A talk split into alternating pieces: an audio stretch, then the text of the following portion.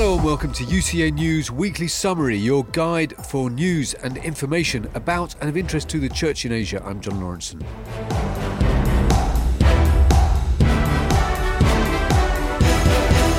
Catholic bishops from 28 countries in Asia and guests from the Vatican began their two week general conference in Thailand's capital Bangkok to mark the 50th anniversary of the FABC, or Federation of Asian Bishops' Conferences, this Wednesday. Some 275 participants are attending the Jubilee programs that end on October the 30th. Leading Asian church leaders, including FABC President Cardinal Charles Bo and Indian Cardinal Oswald Gracias, called for renewal and renewed evangelization in the multi religious region. Cardinal Bo told the gathering that their Jubilee is an occasion for proclaiming that the Saviour of the world was born in Asia and the Asian Church is called upon to exhibit an evangelical enthusiasm for justice and peace. Cardinal Gracias urged Asian bishops to restructure FABC, modelled on CELAM, CELAM, the Latin American Bishops' Conferences, and to meet regularly to form policies to make the Church relevant in Asia. In his message, Pope Francis asked the Asian bishops to listen to what the Holy Spirit is saying to you and stressed the role of the laity in the church in Asia and the importance of local churches. Catholic Church in India has hailed a government motion seeking the end of the discriminatory denial of state benefits for socially downtrodden Dalits who converted to Christianity or Islam. The federal government announced last Thursday the setting up of a three member inquiry commission headed by a former Chief Justice of India to examine possibilities and implications of according scheduled caste status to Dalit Christians and Muslims and submit a report within two years. The scheduled caste status will ensure them a share in the 15% reserved quota in Parliament and state legislatures, government jobs, and education, which is currently reserved for Dalits belonging to Hindu, Sikh, or Buddhist religions. But some Dalit Christian leaders said the setting up of a new commission was a tactic to delay them the benefits. Dalits, formerly known as untouchables, were not included in the four tier Hindu caste system. Many of them converted to other faiths to escape social prejudices and discrimination. Official data shows 201 million of India's 1.2 billion people are Dalits. About 60% of 25 million Indian Christians trace their origin to Dalit and tribal communities. Catholic charity Caritas Philippines has launched a nationwide campaign to plant millions of bamboo saplings to tackle soil erosion and restore declining forests. The campaign was launched in all of 72 Catholic dioceses in the country on Monday. In the next five years, Caritas aims to plant a total of 5 million bamboo saplings, mostly provided by the government. Caritas chief, Bishop Jose Colin Bagaforo, joined hundreds of students from Catholic schools in capital Manila for a plantation program at La Mesa Dam Eco Park. The park sustained damages and lost soil when Typhoon Noru hit the country in late September. Caritas and government officials say they are investing heavily heavily in bamboo as it can protect the environment from soil erosion and flash floods and greatly contribute to lessening carbon emissions. Besides, bamboo can provide livelihood and housing. In 2021, Philippines was ranked 68 out of 118 most polluted countries by the World Health Organization. Global Forest Watch reported the Philippines lost 158,000 hectares of natural tropical forest from 2002 to 2021. Catholics in Myanmar prayed for peace and for those who lost their lives in conflicts as people across the Buddhist majority nation marked Thading Yut or the Festival of Lights. The festival was celebrated from October the 8th to the 10th when thousands of Buddhists visited pagodas to pray and offer flowers, lit candles, and released colourful paper lanterns.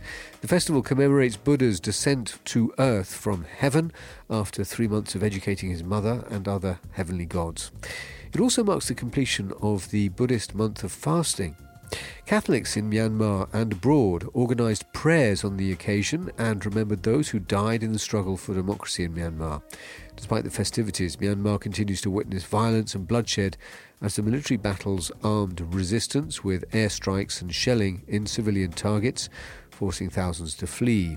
Prior to the festival, the military bombed a Buddhist monastery in Karen state, and several civilians were killed in airstrikes in Sagaing region. More than 2,300 people have been killed. Over 15,700 have been arrested since the military coup last year. Following a long drought and devastating floods, a monsoon hit Cambodia, leaving at least 20 people dead and forcing more than 1,700 families to evacuate. The flooding, triggered by torrential rain, has impacted 70,000 families in the Southeast Asian nation. Weather forecasters have predicted this year's monsoon will extend into December, providing a respite for Cambodian farmers who are struggling to recover from the drought. However, rescue efforts were being complicated by the floods. The disaster forced closure of schools in various provinces, while the annual water festival in November has been cancelled. The flooding has destroyed about 30,000 hectares of rice fields. Media reports say landmines were unearthed, shifted, or washed down to rivers. Weather officials said the La Nina weather phenomenon, which occurs every five years, has increased by 65%, triggering the prolonged wet season. Dozens of grief stricken families in Thailand gathered to mourn and pray in front of a nursery on Friday, two days after an ex policeman murdered nearly two dozen children in one of the country's worst mass killings. Thai King Maha Vajiralongkorn and Prime Minister Prayut Chan-o-cha visited survivors of the attack amid somber environment made heavy by weeping family members. Around the small, low slung building where only two days ago scores of preschool children played, Officials in white uniforms with black armbands laid a red carpet for the King's visit. A line of heartbroken parents placed white roses on the steps of the nursery as the baking sun bore down on them in the morning. Armed with a 9mm pistol and a knife, sacked police sergeant Panya Kanrab opened fire on the childcare centre in the northeastern Nong Bua Lam Phu province, leaving 37 people, including 23 children, dead. The attacker committed suicide after killing his wife and child. The 34 year old policeman was dismissed from his job for his drug addiction in June. Macau Catholic Diocese has opened its historic archives of close to 1 million documents and numerous relics with cultural and heritage value for public viewing for the first time. Founded in 1576 as the first Catholic Church jurisdiction in the Far East, Macau Diocese has preserved the documents and relics for centuries from the Portuguese colonial period from 1557 to 1999. In 2010, UNESCO assigned some ancient books at the St. Joseph's Seminary and archives of the Diocesan Chancery to its Memory of the World program for the Asia Pacific region. Established in 1728, the St. Joseph's Seminary, together with St. Paul's College, was the principal base for the missionary work implemented in China, Japan, and other regions. These structures are recognized as heritage sites by UNESCO. Beginning in the 16th century, Macau Diocese covered a vast territory in Asia from Japan to Southeast Asia. Over the centuries, more than 100 dioceses have separated.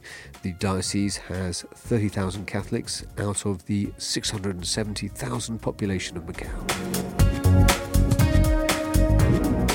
Hundreds of mourners and survivors commemorated the 20th anniversary of the bombings that killed more than 200 people in the Indonesian resort island of Bali on Wednesday. Family members, survivors, and representatives from several embassies attended a memorial in Bali's popular tourist hub of Kuta, where Al Qaeda linked militants detonated bombs at a bar and nightclub on October the 12th, 2002. The candlelit vigil was held at a monument built close to the site of the blasts by victims' family members to mark the nation's deadliest terrorist attack that killed mostly foreign tourists from more than 20 countries.